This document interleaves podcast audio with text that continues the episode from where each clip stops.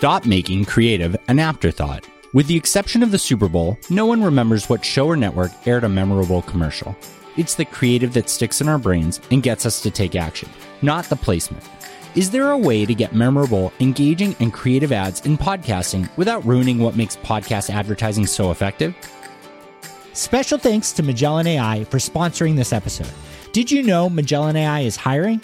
Join the Magellan AI team to help brands, agencies, and publishers buy and sell podcast ads more intelligently. Find out more at magellan.ai. I don't think we spend enough time thinking about ad creative. What I mean by that is when we think about the tactics of a campaign, we tend to focus more on targeting, show level or audience level, than on the creative executions themselves. That's undoubtedly true when the creative executions are host read where the delivery of the ad creative is up to the host, relying on a series of talking points provided by the advertiser. So when it's time to analyze a campaign's performance, it's often easier to assume an underperforming show means the audience was a bad fit for the brand rather than to figure out what about the delivery didn't work and give it another shot. If you hadn't had a chance yet to watch the product deep dive I did with Veritonic, hopefully this article will encourage you to check it out.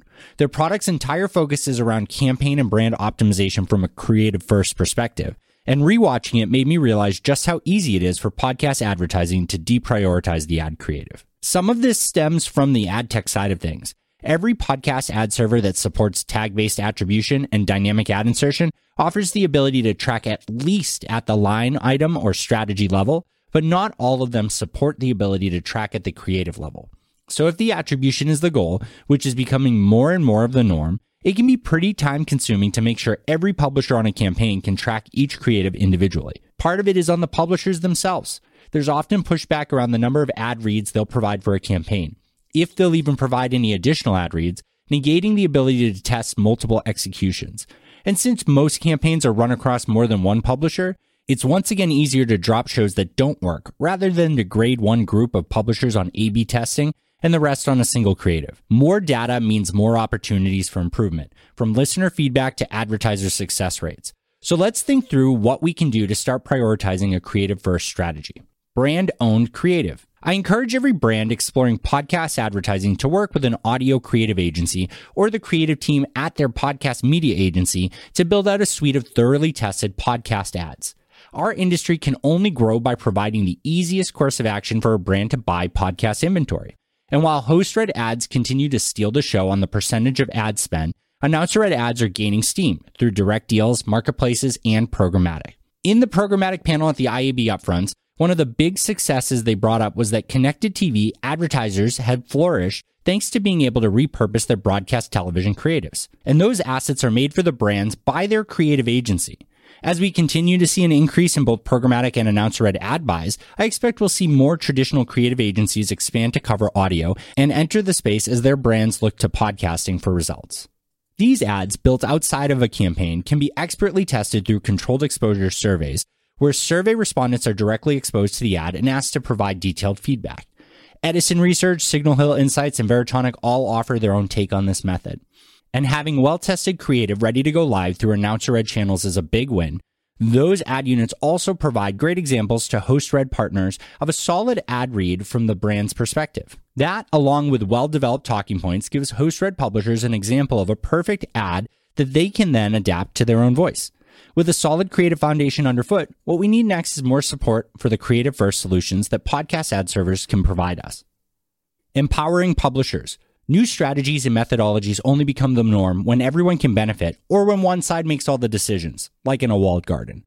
We've seen the mass adoption of tag based attribution in just a few short years, and I'm confident that we'll see the focus expand into a creative first strategy led by publishers. So, how do we get started today? The lowest hanging fruit is for advertisers to prioritize creative brand lift surveys.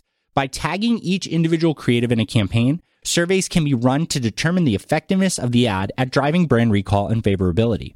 If a brand runs 100% share of voice for a specific ad placement on a show and only one creative is used, there's no way to analyze the efficacy of creative if the ad doesn't provide results. It's a pass fail kind of solution on whether to cut the show from the plan. But if there are multiple creative executions used within each placement, there's room to optimize towards which ones work better and help strengthen that relationship rather than throw it away. We hear the complaints so often of how little data is available in podcasting, but this underutilized solution matched with attribution tagging can provide some pretty interesting results that will allow for a deeper campaign optimization.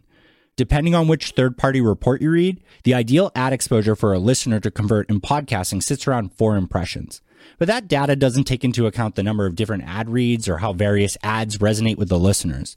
Both surveys and tag based attribution work very well on their own, but this is the path towards incorporating the two and building up better industry benchmarks around creative executions. These solutions aren't just brand focused either. Publishers absolutely should explore survey solutions to help them better identify what across all their ad reads resonate with their audience. That's a great proof to have on hand when a requested talking point just doesn't fit well with the show. Wrapping it up. I'm constantly impressed by the data we're able to get from survey focused solutions. Podcasting at its core is light on metrics and relies on a substantial amount of data modeling. So with every solution we open ourselves up to exploring, understanding its limitations and determining when it's the right tool to use allows us to grow the value of the entire industry. The large holding companies and brands are more and more curious about podcasting. And while they become less dismissive of the download, rightfully so, they want more data. Podcast players and apps are likely to provide less data in the future than more. So solutions that can weather those storms are exactly what we should be prioritizing, which is why I'm so bullish on both podcast attribution and survey solutions, especially when they're combined.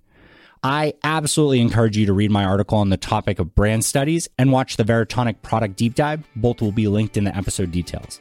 The depth of optimization a creative first approach provides is in everyone's best interest. Hello, Sounds Profitable. Ariel Nissenblatt here with Rels Rex. And today I am recommending the podcast Rumble Strip.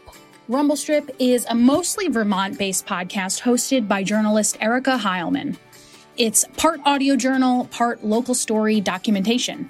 Every episode is unique and somehow heartwarming and heartbreaking at the same time, but also in a good way. I recommend starting with the most recent episode, Finn and the Bell. It's about a young man named Finn Rooney who died by suicide in early 2020. But it goes way beyond that. It's about the community's reaction of loss and devastation at the death of a community member. Check out Rumble Strip wherever you get your podcasts. Special thanks to Ian Powell for engineering this episode. And thank you for following this premium feed of Sounds Profitable provided by Supercast. And as you probably know, you can always visit soundsprofitable.com for more articles like this, our product deep dive series, and the official Sounds Profitable podcast. Thanks again for listening.